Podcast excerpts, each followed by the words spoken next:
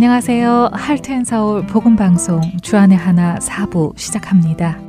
주안의 하나 4부는 필립 켈러 목사님의 책 양과 목자를 읽고 함께 나누는 책 읽는 그리스도인과 은혜의 설교, 성경의 인물들과 사건을 만나는 바이블 드라마가 준비되어 있습니다. 먼저 책 읽는 그리스도인으로 이어집니다.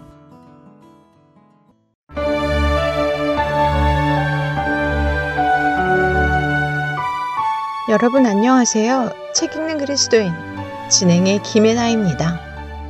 필립 켈러가 쓴 양과 목자라는 책을 중심으로 여러분과 생각해 볼 주제들을 나누고 있습니다. 이제 시편 23편의 마지막 절에 마지막 문장에 와 있는데요. 바로 내가 여호와의 집에 영원히 거하리로다 라는 구절입니다. 여호와의 집, 여호와의 집이라는 말을 들을 때 여러분의 머리에 먼저 떠오르는 모습은 어떤 것인가요? 아마도 대부분의 분들이 천국에 있는 거룩한 하나님의 성전이 떠오르지 않을까 싶은데요. 맞나요?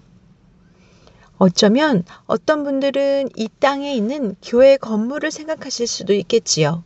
물론 맞는 말입니다.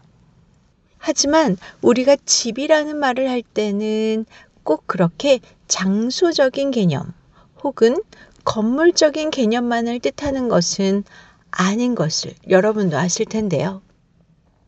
생각해보면 우리는 이런 말을 자주 합니다. 야, 너희 집은 이렇게 먹는구나. 우리 집은 그렇게 안 해먹는데. 오, 너희 집은 참 화목한 것 같아. 우리 집은 그렇지 못한데. 너희 집은 올 여름에 어디로 휴가를 다녀왔어? 우리 집은 어디를 다녀왔어? 이런 표현 자주 하시지요? 우리가 이런 표현을 할 때는 비록 집이라는 단어를 사용해도 그 집이 장소적인 개념이나 건물적 개념으로 사용하는 것은 아닙니다. 어떤 의미를 담아서 말하나요? 그렇죠. 바로 가족. 바로 그 가족의 구성원을 지칭하는 말입니다. 다윗이 시편 23편에서 내가 여호와의 집에 거하리로다 라고 고백할 때에 다윗이 의미하는 집은 어떤 집이라고 생각하시나요? 장소적인 개념? 건물적인 개념? 아니면 가족 구성원의 개념일까요? 과연 자신을 여호와의 양이라고 생각하고 여호와께서 자신의 목자라고 생각하는 다윗이 그 목자께서 자신을 어떻게 돌보시는지 잘 아는 다윗이 나는 앞으로 영원히 하나님의 성전에 거할 거야 라는 의미로 이 고백을 했을 것 같으신가요? 아니겠지요. 다윗의 고백은 내가 여호와 하나님의 가족으로 그분의 가정 안에 영원히 거할 것이라고 고백하고 있는 것 아닐까요? 필립 켈러도 같은 말을 합니다. 그는 양과 목자라는 책에서 이렇게 말하지요. 실제로 집이라는 말이 가리키는 것은 선한 목자의 가족, 식구 혹은 양떼이다. 우리의 주인공 양은 자신이 속한 이 특별한 목자의 소유된 양떼로 더불어 아주 깊이 만족을 누리고 있으므로 더 이상 바랄 것이 없다.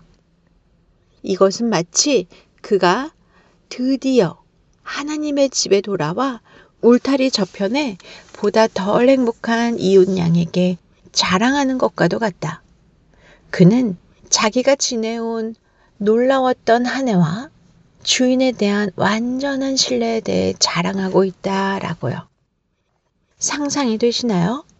가을과 겨울을 목자의 보살핌 속에 건강하게 잘 지내고 황금기인 봄과 여름에 산 높은 곳에 있는 풍부한 환경 속에서 모든 벌레들과 병들에게서도 지킴을 받고 풍족함을 경험한 후 이제 다시 가을과 겨울을 지내기 위해 집으로 내려온 양.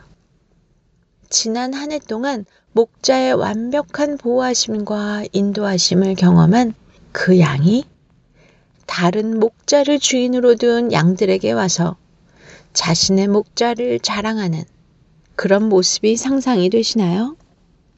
마치 이웃 양들에게 나는 이 목자의 가족이 된 것이 너무 행복해. 나는 결코 이분을 떠나지 않을 것이고 이분도 나를 떠나보내지 않으실 거야. 라며 자랑하는 것 같지 않으십니까? 여러분들은 어떠신가요? 여러분들과 여러분의 목자이신 예수님과의 관계는 어떠신가요? 여러분들은 여러분들을 인도해 나가시는 주님의 인도하심에 다윗처럼 만족하십니까? 어느 곳 하나 부족함이 없게 늘 모든 것을 준비하시고 인도하시는 주님을 여러분의 삶 속에서 충만하게 경험하고 계시는지요? 그것을 경험하는 사람은 다윗처럼 이렇게 고백할 수 있을 것입니다. 하지만 그 경험이 없는 자들은 사실 이런 고백이 쉽게 나오지가 않습니다. 여전히 다른 목자의 인도함을 기웃거리고 다른 목자의 목장을 기웃거리며 저쪽이 더 좋지 않을까? 라고 의심해 보기도 하지요. 또한 선한 목자의 인도하심과 보호하심은 좋은 것이니까 그 안에 거하기는 하지만 여전히 내 자신이 원하는 것들을 쫓아 먹지 말아야 할 풀도 뜯어먹으려 하고 가지 말아야 할 곳에 가려 하기도 하는 그런 모습으로 살아가고 있지는 않은지요. 목자 안에서 완전한 기쁨과 만족을 누리지 못하는 양은 결코 내가 이 목자의 집에 영원히 거할 겁니다. 라고 고백하지는 못합니다. 그렇기에 우리는 주님을 경험해야 합니다. 경험을 통해 주님을 알아가야 합니다. 하나님이 우리를 선택하실 때에 그냥 무작위로 선택하지 않으셨습니다. 자신의 양인 우리 한 사람 한 사람을 깊이 고려하여 선택하셨습니다. 그렇기에 그분은 여러분을 깊이 알고 계십니다. 그리고 여러분 또한 그분을 깊이 알기를 원하십니다. 여러분의 목자이신 그분을 더 알기 원하지 않으십니까? 그분 안에서 그분의 인도하심과 보살핌을 받으며 아무런 근심 없이 어떠한 상황에서도 평안한 마음으로 살고 싶지 않으신지요? 모든 것을 아시고 모든 것이 가능하신 그분께서 바로 여러분의 목자이십니다. 그분이 여러분들을 택하셨고 여러분들을 당신의 푸른 초장으로 인도해 가십니다. 그분을 전적으로 믿고 따르시는 저와 여러분이 되기를 간절히 소원합니다. 그리하여 다윗의 이 시편 23편 고백이 다윗의 고백뿐 아니라 저와 여러분의 참된 고백이 될 수 있기를 바랍니다. 책 읽는 그리스도인 여기서 마칩니다. 다음 시간에 뵙겠습니다. 안녕히 계세요.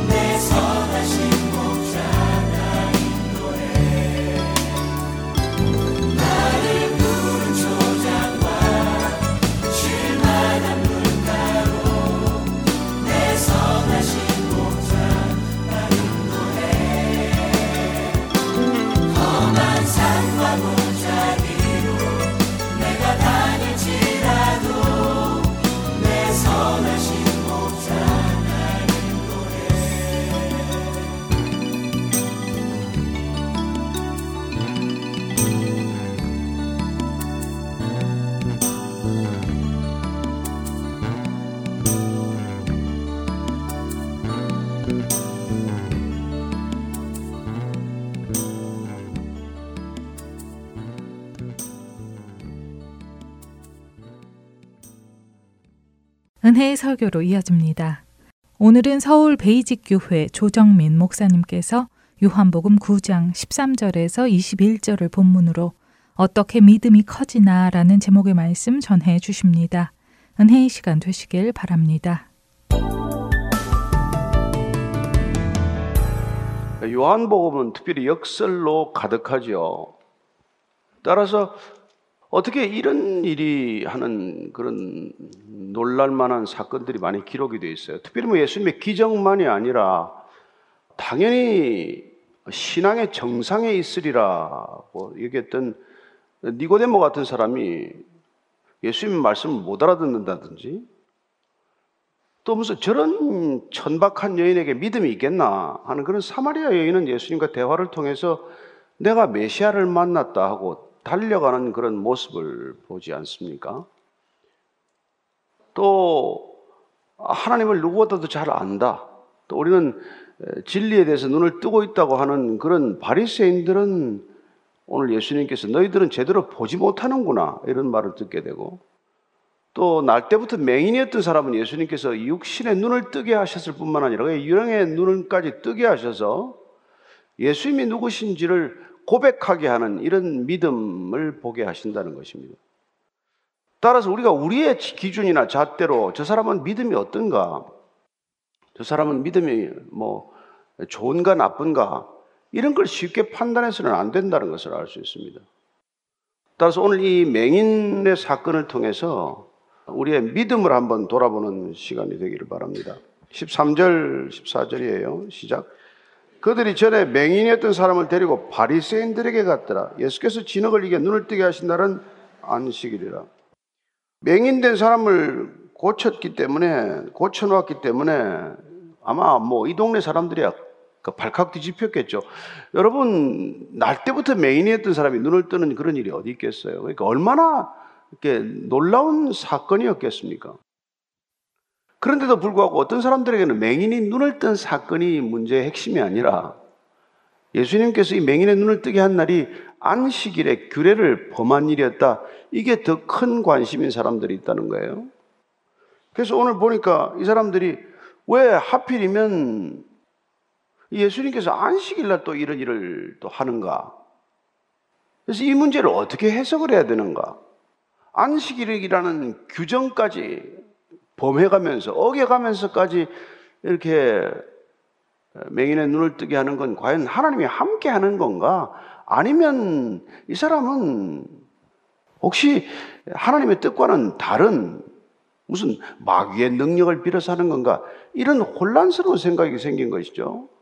그래서 이 사람들이 고소를 하겠다고 마음을 먹었다면 아마 제사장에게 갔을 거예요.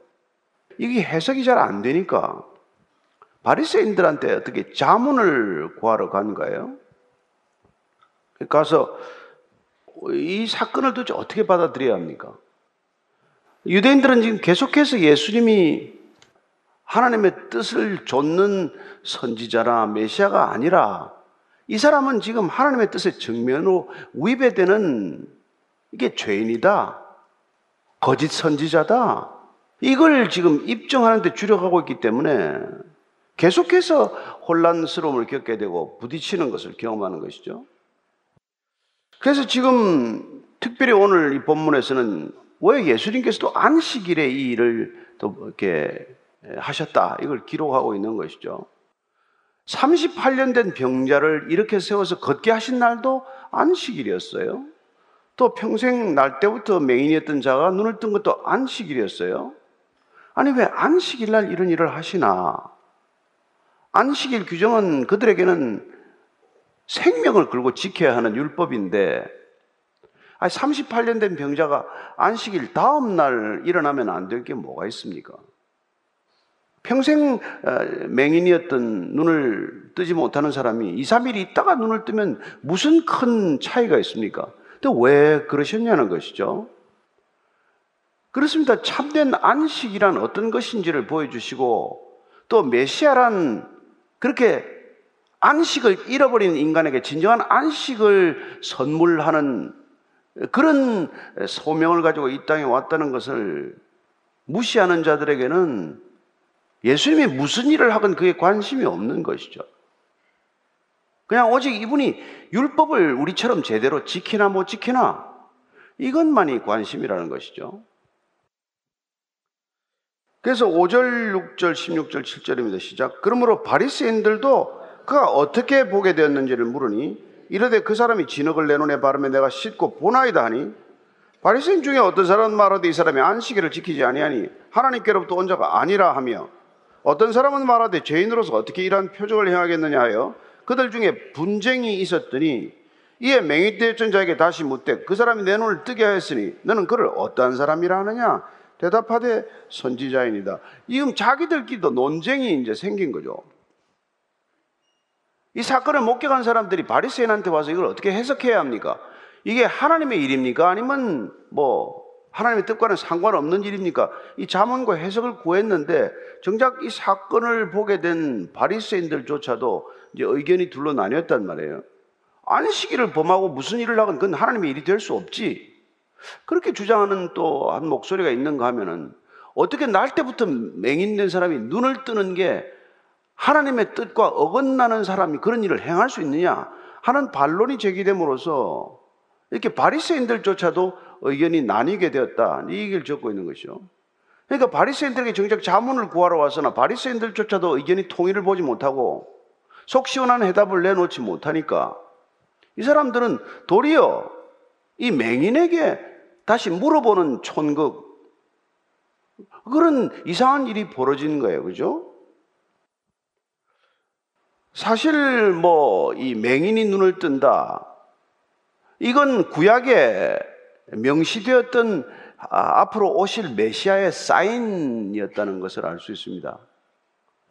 특별히 이사야서 35장 5절 6절 같은 경우는 맹인이 눈을 뜨게 된다, 못 듣는 자가 듣게 된다, 이게 오실 메시아의 표징처럼 기록해 둔 것이죠.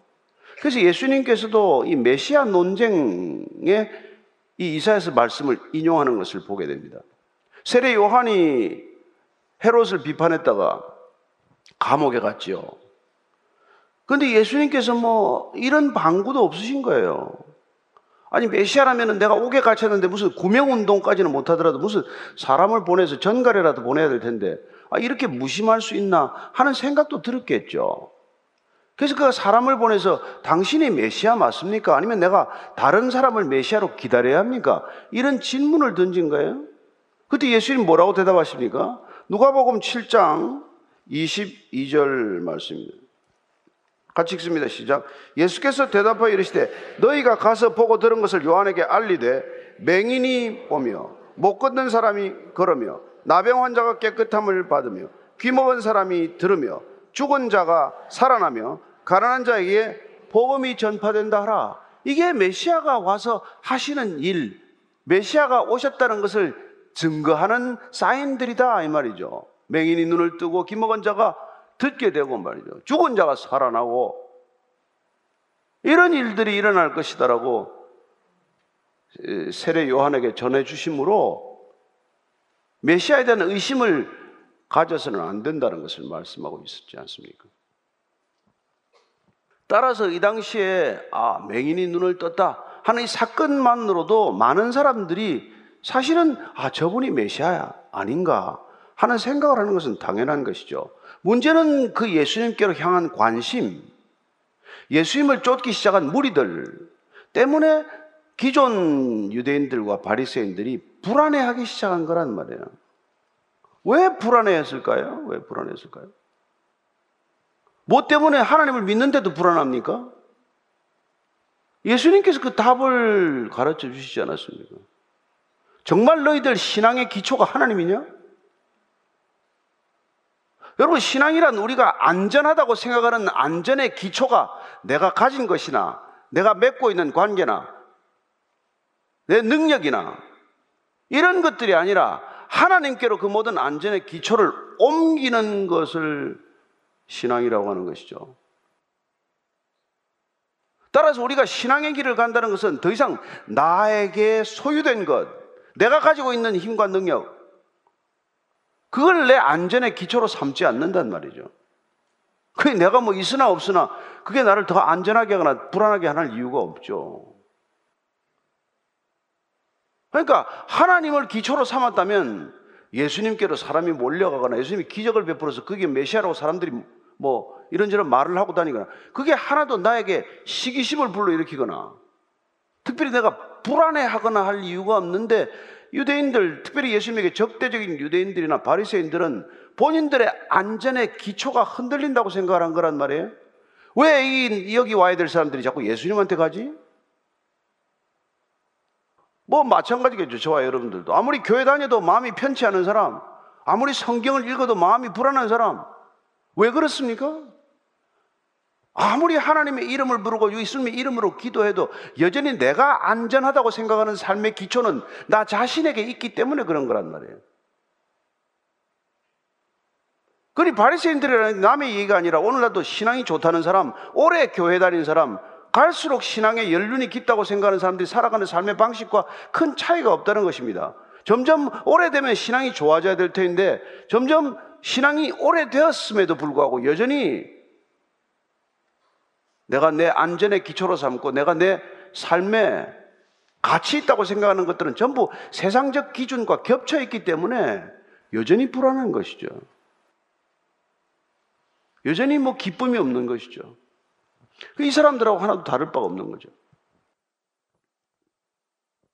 그래서 뭐 바리새인들에 관한 얘기나 이런 유대인들에 관한 얘기는 오늘날 저와 여러분들에 관한 얘기예요.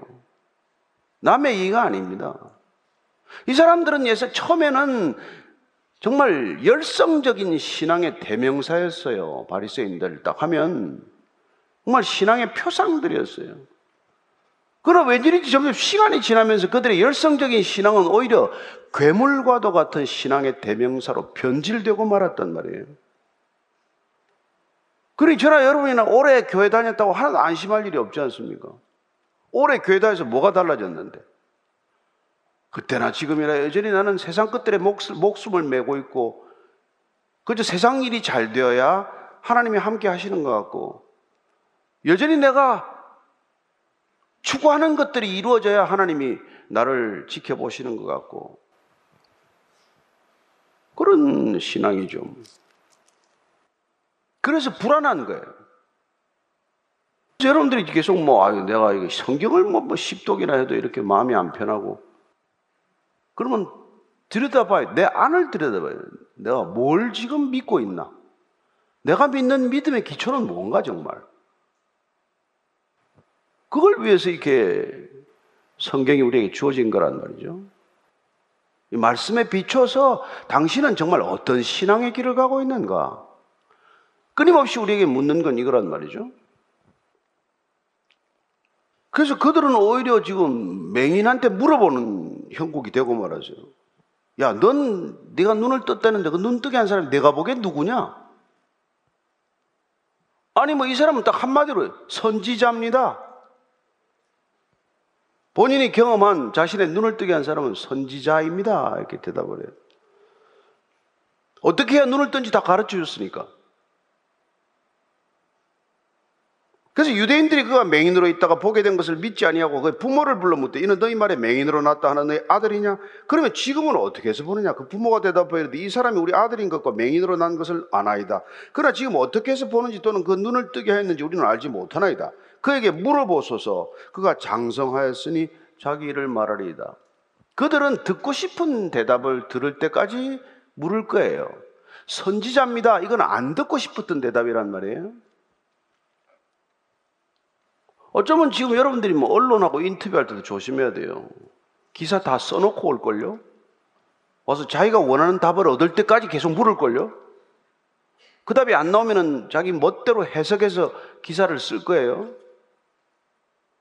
이 사람들은 지금 본인들이 가지고 있는 선입견, 편견에 맞는 답이 나올 때까지 계속 물어볼 사람들이에요.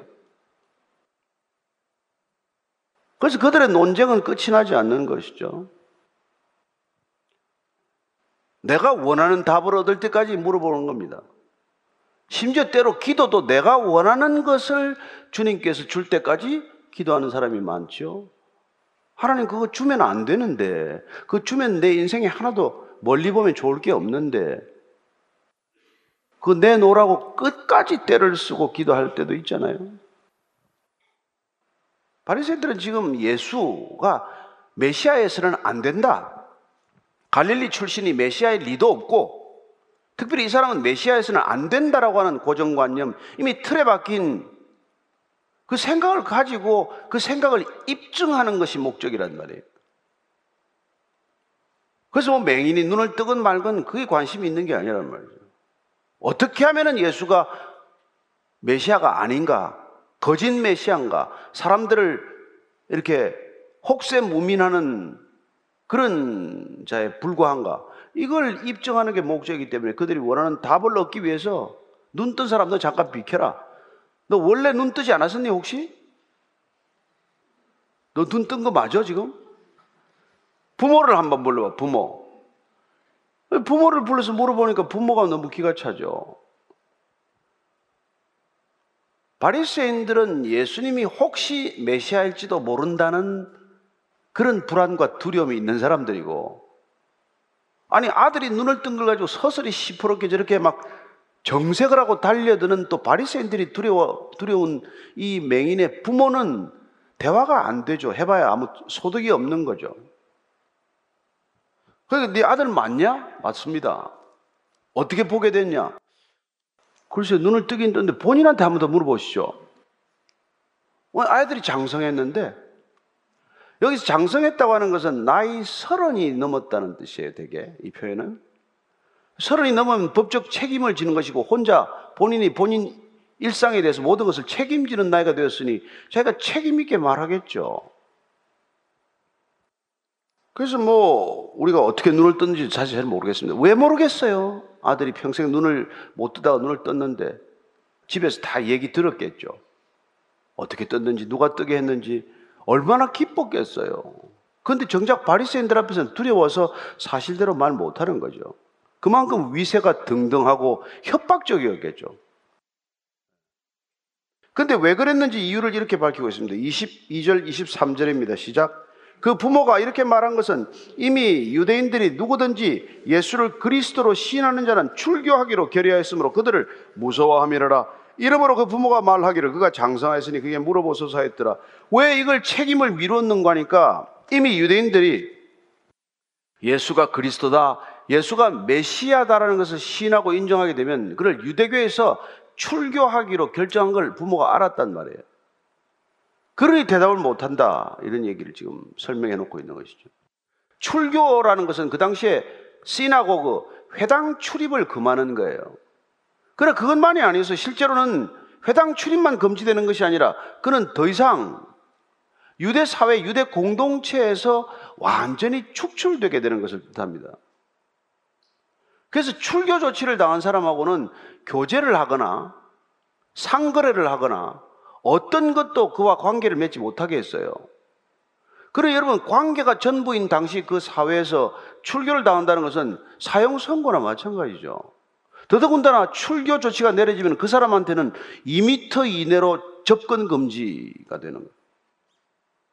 그러니 그동안 그렇게 친했던 사람하고도 말 한마디 나눌 수 없게 되는 것이죠. 그런 조치를, 예수가 그분이 메시아 맞습니다 라는 한마디 했다가는 이런 꼴을 당하는데 누가 지금 얘기를 하겠어요. 그러니 그 당시에 이 유대사회에서 예수 믿는다는 것은 목숨 거는 일보다 더 어려운 일이에요.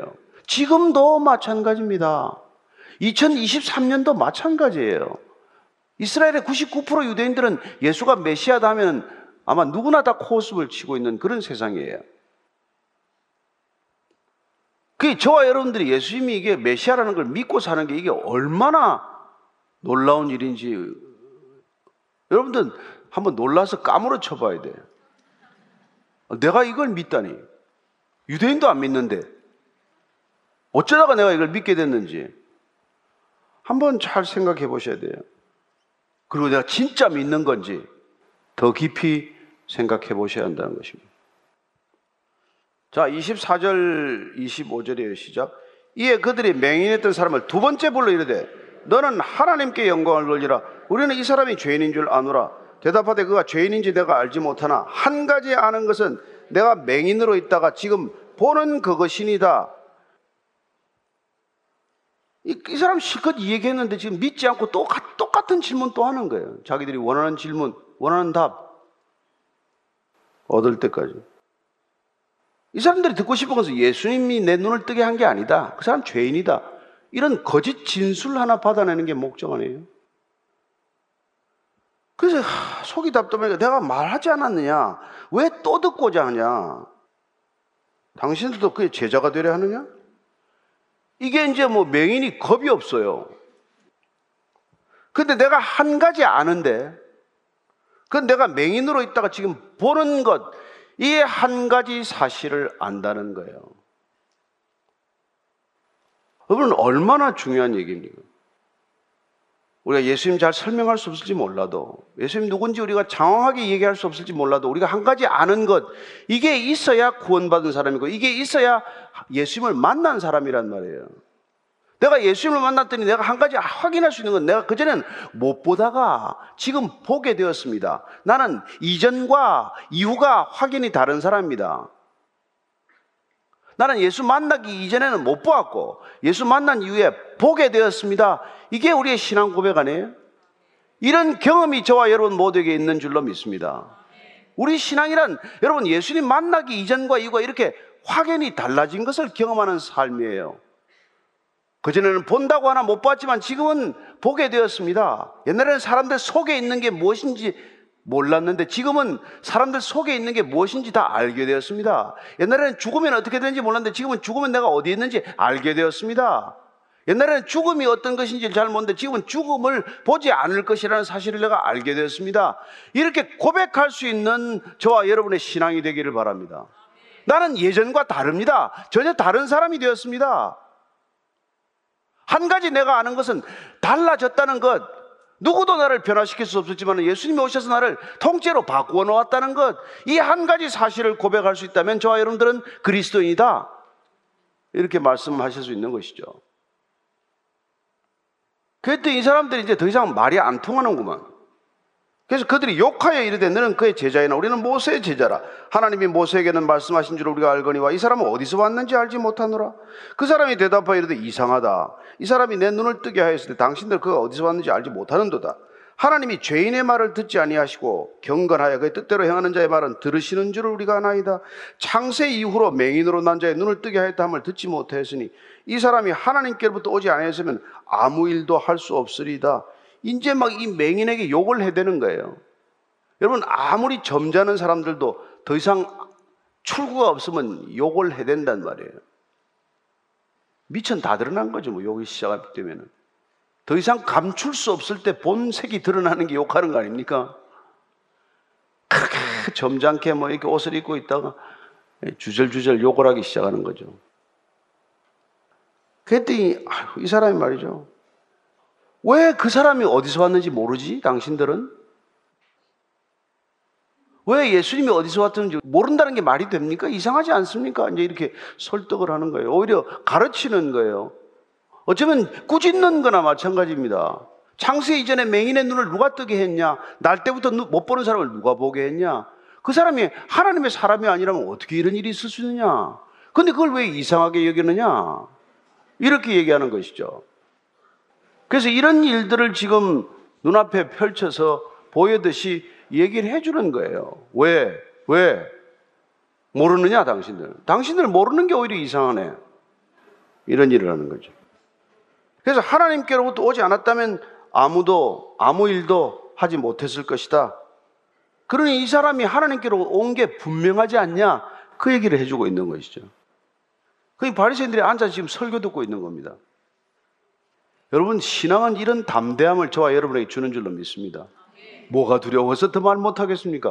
출교가 뭐가 두렵겠습니까? 다 두려워하는 사람이죠. 가장 두려워하는 사람들이 오히려 바리새인이고, 오히려 유대인들이고, 오히려 맹인의 부모지만, 정작 맹인은 지금 무슨 일이 안에 어떤 일이 일어났는지 그는 담대하게 지금 믿음을 증언하고 있는 것이죠. 그렇습니다. 사마리아 우물가 여인도 마찬가지였죠. 예수님과 몇 마디 대화하다가 그는 메시아를 만났다고 물동이를 버려두고 가서 동네 마을에 외치는 사람이 된 것이죠. 이 맹인 또한 예수님을 처음 만났지만 그의 눈을 뜨게 한 이 사건을 통해서 그는 영적인 눈까지 뜨게 되는 놀라운 경험, 따라서 육신의 눈을 뜨는 사건에 그치지 않고 이 사건이 믿음 사건, 그리고 예수 사건이 된 사람이 된 것, 이걸 지금 사도 요한이 기록하고 있는 것이죠. 우리에게 일어난 어떤 사건이든 우리가 그 이전에 나와 이후에 내가 달라지는 것을 경험했다면 그거야말로 참된 믿음 사건이요, 그게 예수님 만난 예수 사건이 되는 것입니다. 어찌 같을 수가 있겠습니까? 어찌 제가 여러분들이 예수 안 믿던 때하고 믿던 때하고 같을 수가 있겠습니까? 그랬더니 뭐 이제 이 사람들이 이렇게 말합니다. 34절이에요. 시작. 그들이 대답하여 이르되 내가 온전히 죄 가운데 나서 우리를 가르치느냐 하고 이에 쫓아내어 보내니라. 이제 뭐 설교 듣다가 이게 좀 확 열이 뻗친 거죠. 그죠? 야, 너가 지금 누구를 가르치려고 하느냐? 내가 누구를 가르치려고 하느냐? 너 어디다 대고 나를 가르치려고 하느냐? 이게 여러분 교만병의 전형적인 모습이에요. 교만이란 무엇입니까? 나를 가르칠 수 있는 사람을 내가 정하는 거예요. 그게 교만 아닙니까? 내가 당신 같은 사람한테 배울 사람이 아니라 내가 배울 사람은 따로 있어. 이게 교만의 전형적인 거란 말이에요. 그래서 바리새인들은 유명한 랍비가 아니면 배울 생각조차 하지 않았어요. 겸손이란 무엇입니까? 누구에게서나 배울 수 있는 사람이에요. 그렇지 않습니까? 어린아이건 어른이건 남자건 여자건 한국인이건 외국인이건 우리가 마음을 열면 다 배울 만한 점이 있다는 것, 그걸 인정하는 게 우리가 겸손 아닙니까? 그런데 어떻게 내가 저런 인간한테 이런 말을 들어야 하나? 그러면 내가 교만이 아주 성숙한 줄로 아시면 됩니다. 아볼로는 어떤 사람일까요?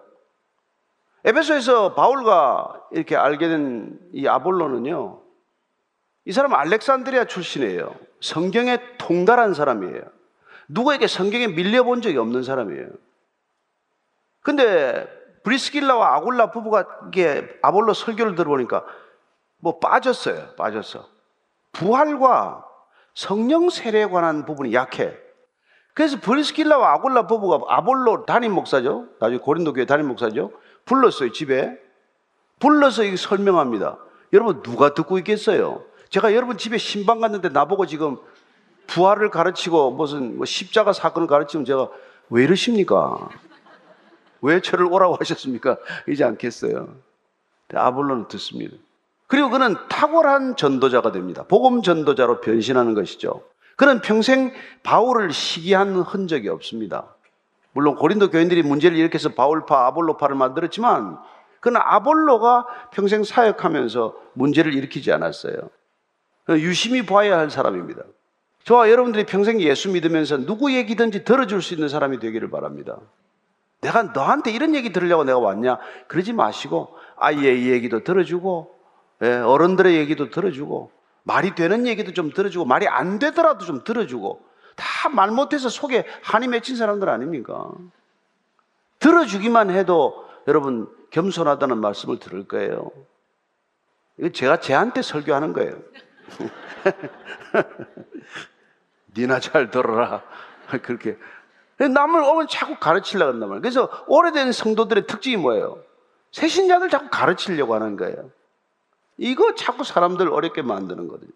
여기 혹시 섬김이 분들 잘 들으십시오. 가르치려고 하지 마세요. 내가 안 가르치고 예수님께 직접 맡겨드리는 것, 성령님께 직접 맡겨드리는 것, 우리가 그렇게 기도하는 것, 그게 섬기는 방법이에요. 섬김이 말이 많으면은 주여 기도 많이 해주십시오.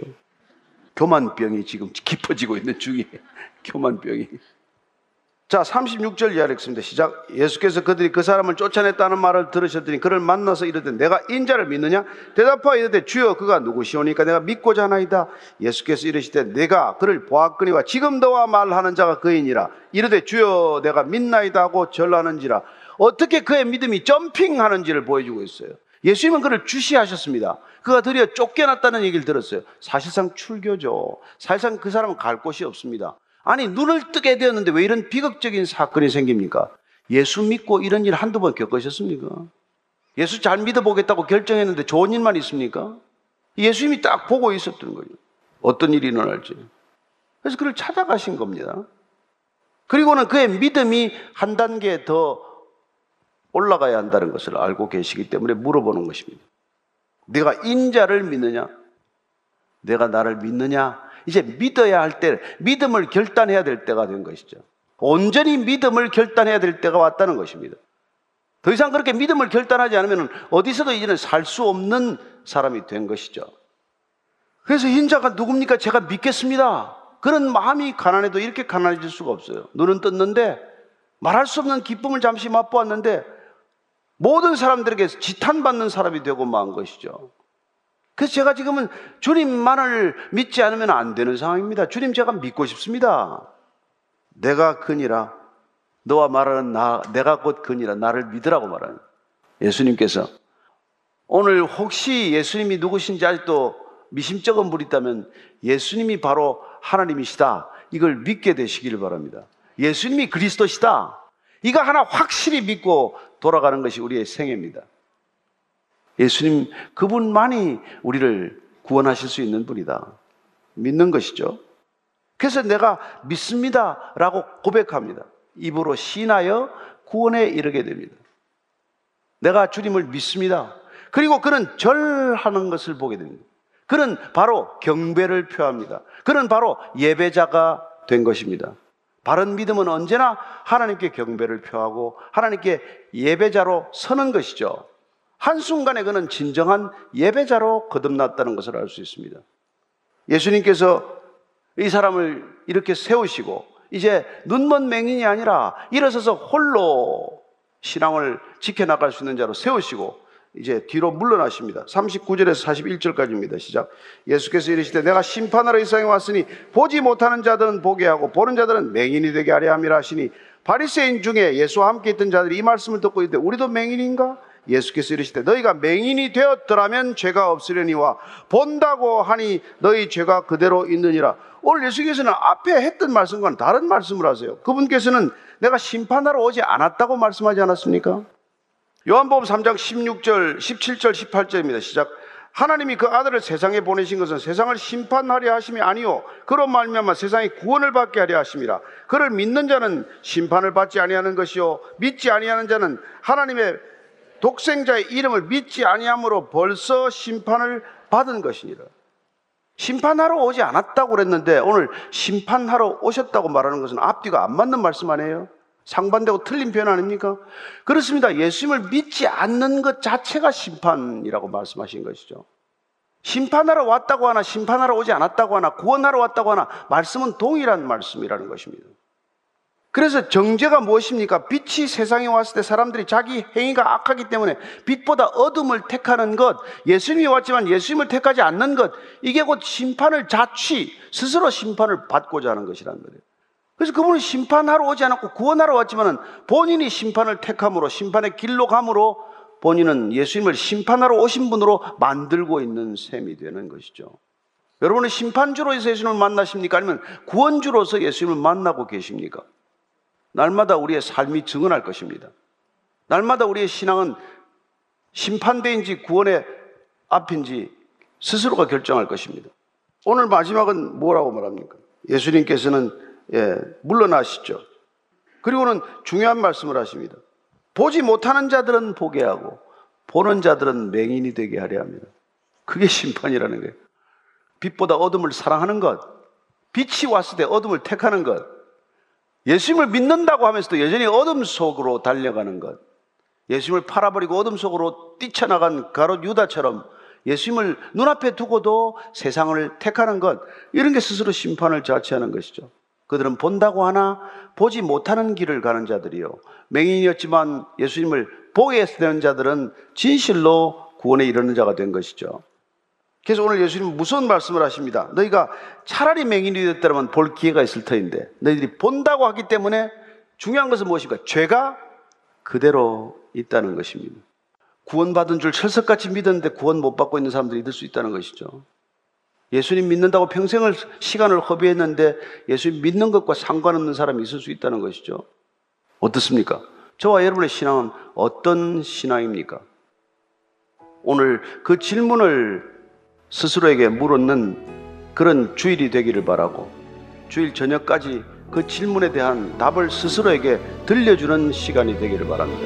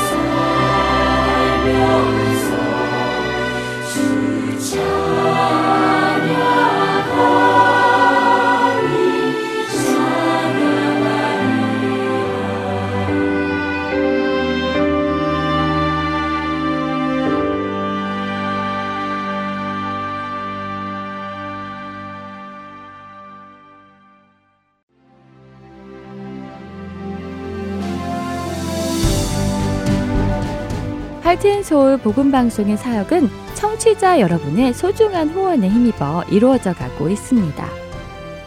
매월 정기적인 후원은 저희 사역을 계획하고 추진해 나가는 데 기초가 됩니다.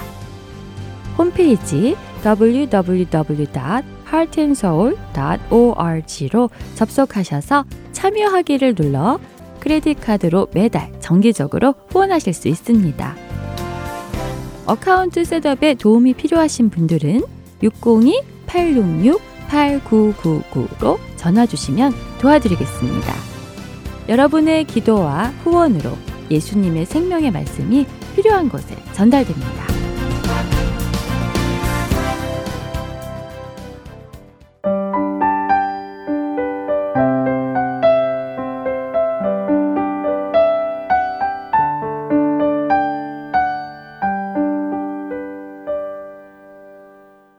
성경 속의 인물들과 사건을 만나는 바이블 드라마로 이어집니다.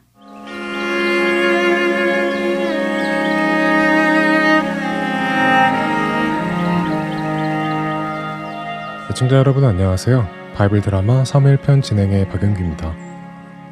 죽은 사울 왕을 대신하여 왕이 된 사울의 아들 이스보셋. 하지만 이스보셋은 제대로 나라를 다스리지 못했습니다. 그런 상황 속에서 사울 왕의 군대 장관이었던 아브넬 장군은 이스보셋 뒤에서 세력을 굳혀갑니다. 무언가 낌새가 이상한 것을 느낀 이스보셋은 아브넬을 불러서 이야기합니다. 아브넬 장군, 내 요즘 이상한 소문이 귀에 들립니다. 이상한 소문이라니요? 무슨 소문입니까? 내가 듣자 하니 아브넬 장군이 죽은 우리 아버지 사울 왕의 첩 리스바와 간통을 했다는 이야기가 있던데 그것이 사실이오? 내 아버지의 첩과 간통이라도 하면 당신이 왕이 될 것이라 생각하는 것이오. 뭐요? 이스보셋, 왕이라고 나한테 이런 모욕적인 말을 해도 된다고 생각하오? 당신 눈에는 내가 개로 보이오? 내가 그동안 당신의 아버지 사울 왕과 그 집안에 충성을 다하여 섬겨왔는데 나에게 여자 문제로 책을 잡으려는 거요? 지금 당신의 나라가 다윗 왕에게 넘어가지 않고 당신이 이렇게 왕의 자리에 앉아있는 것이 누구 덕인지 모르고 그딴 소리를 짓거리는 거요? 아니, 아브넬 장군, 너무 그렇게 화를 내지 마시고 내가 그런 소문을 들었다고 지금 말하는 건 아닙니까? 그래서 그게 정말이냐고 묻고 싶어서 그런 거지요. 필요 없어. 당신이 나를 믿지 못하고 내가 당신의 자리나 탐하는 자로 생각하니 내가 더 이상 이 집안에 충성할 이유를 모르겠어.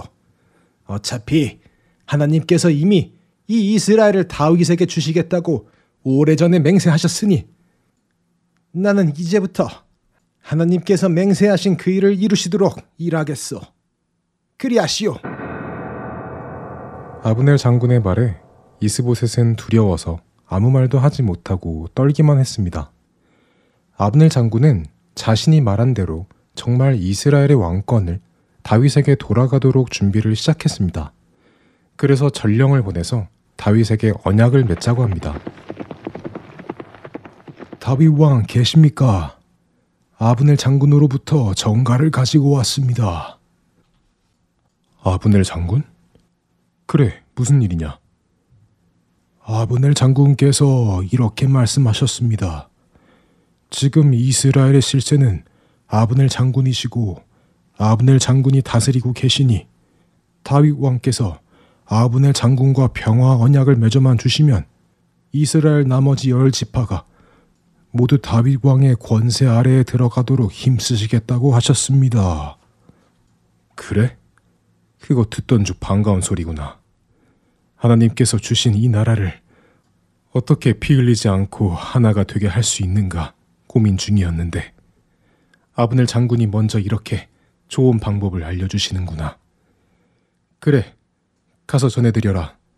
내가 당연히 아브넬 장군을 귀히 모시고 평화를 맺겠다고 말이다. 그러나 한 가지 부탁할 일이 있으니 아브넬 장군이 나와 언약을 맺으러 오실 때 나의 아내 사울 왕의 딸 미갈 공주를 꼭 데리고 오라고 전해드려라. 네, 알겠습니다. 아브넬이 보낸 전령은 다윗의 답을 가지고 아브넬에게 돌아갔고, 다윗은 이스보셋 왕에게 전령을 보냅니다. 너는 지금부터 이스보셋에게 가서 내가 하는 말을 전하도록 해라. 그의 누이 미갈은 합법적인 나의 아내이니 다시 나에게 돌려보내도록 하라고 전해라. 내가 예전에 블레셋 사람 100명을 죽이고 그들의 포피를 베어 사울 왕에게 드리고 얻은 나의 아내라고 전해라. 전령은 다윗을 대신하여 이스보셋에게 가서 그 뜻을 전했습니다. 다윗의 전가를 받은 이스보셋은 급히 미갈을 찾았지요. 그런데 미갈은 이미 다른 남자 발디엘이라는 사람에게 시집을 간 상태였습니다. 이스보셋은 아브넬 장군에게 부탁하여 가서 미갈을 데려와 달라고 했고, 아브넬 장군은 발디엘로부터 미갈을 뺏어옵니다. 그리고 아브넬 장군은 이스라엘 각 지파의 장로들을 불러 모읍니다. 아브넬 장군, 무슨 일이십니까? 왜 저희를 불러 모으셨는지요? 이스라엘의 장로님들, 어서 오십시오. 장로님들도 잘 아시듯 사울 왕은 돌아가셨고 유다 지파에서는 다윗을 왕으로 세웠소. 그러나 이미 오래전부터 장로님들도 다윗을 왕으로 모시고 싶어하지 않았소. 그러니 장로님들이 원하시는 대로 이제 다윗 왕을 유다의 왕뿐이 아니라 우리 이스라엘 모두의 왕이 되시도록 합시다. 사실 이것은 저의 생각이 아니라 여호와 하나님께서 이미 그렇게 하시겠다고 오래전에 하신 말씀이 아닙니까? 아, 네. 그랬습죠. 맞습니다. 맞아요. 하나님께서 이미 오래전에 내 종 다윗의 손으로 내 백성 이스라엘을 블레셋뿐 아니라 모두 원수의 손아귀에서 건지시겠다고 하셨지요. 찬성입니다. 아브넬 장군은 이스라엘 12지파 중 사울 왕의 지파인 베냐민 지파의 장로에게 특별히 부탁을 했습니다. 혹시라도 베냐민 지파가 자신들의 지파에서 왕이 나왔기 때문에 그 왕권이 다른 지파에게 넘어가는 것을 불쾌하게 여길 수도 있었기 때문이죠. 여러 장로님들이 꼭 아셔야 하는 것은 제가 지금 나라를 다윗 왕에게 팔아먹는 매국노가 아니라는 것입니다. 이 일은 이미 하나님께서 그렇게 하시겠다고 하신 일이니 어느 누가 막을 수 있습니까? 저는 하나님의 일을 할 뿐입니다. 아브넬 장군은 그렇게 이스라엘 지파들을 설득하고는 다윗을 만나러 다윗이 있는 헤브론으로 출발합니다. 바이블 드라마 사무엘 편, 다음 시간에 뵙겠습니다. 안녕히 계세요.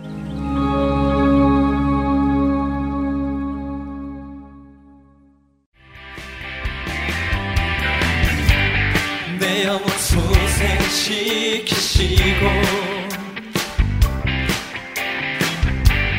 자기 이름을 위하여 의의 길로 죽음의 길을 걸어갈 때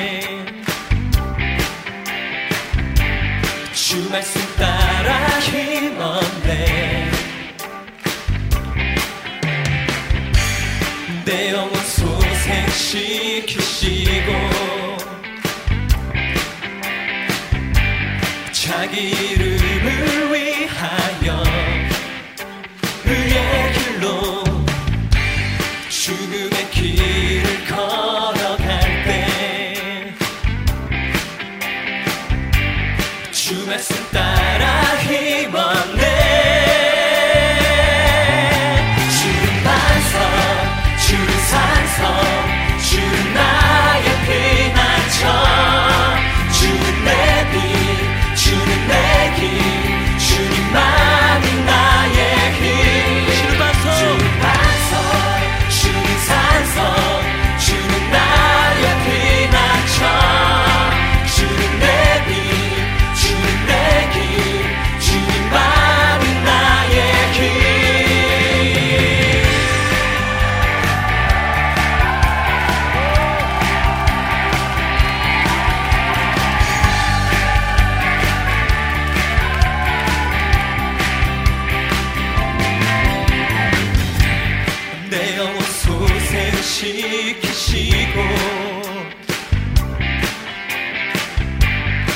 자기 이름을 위하여 의의 길로 죽음의 길을 걸어갈 때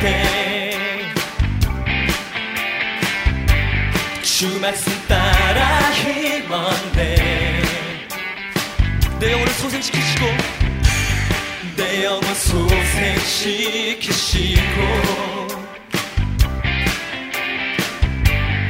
자기 이름을 위하여 의의 길로 죽음의 길을 걸어갈 때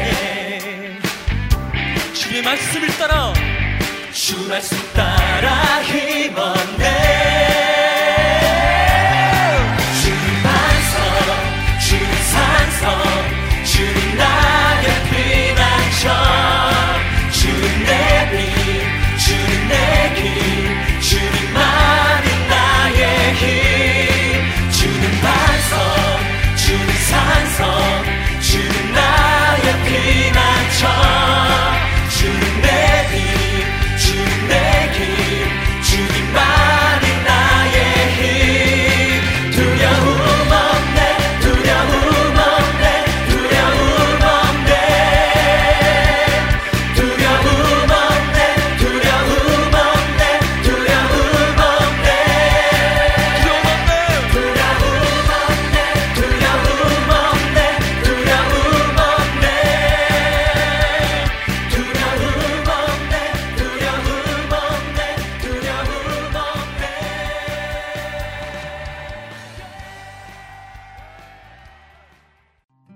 주안의 하나 4부 준비된 순서는 여기까지입니다. 은혜와 진리 위에 견고히 서서 그리스도의 빛과 향기를 전하는 매일 매 순간이 되시기를 소망하며 오늘은 여기서 마치겠습니다. 다음 시간까지 안녕히 계세요. 고맙습니다.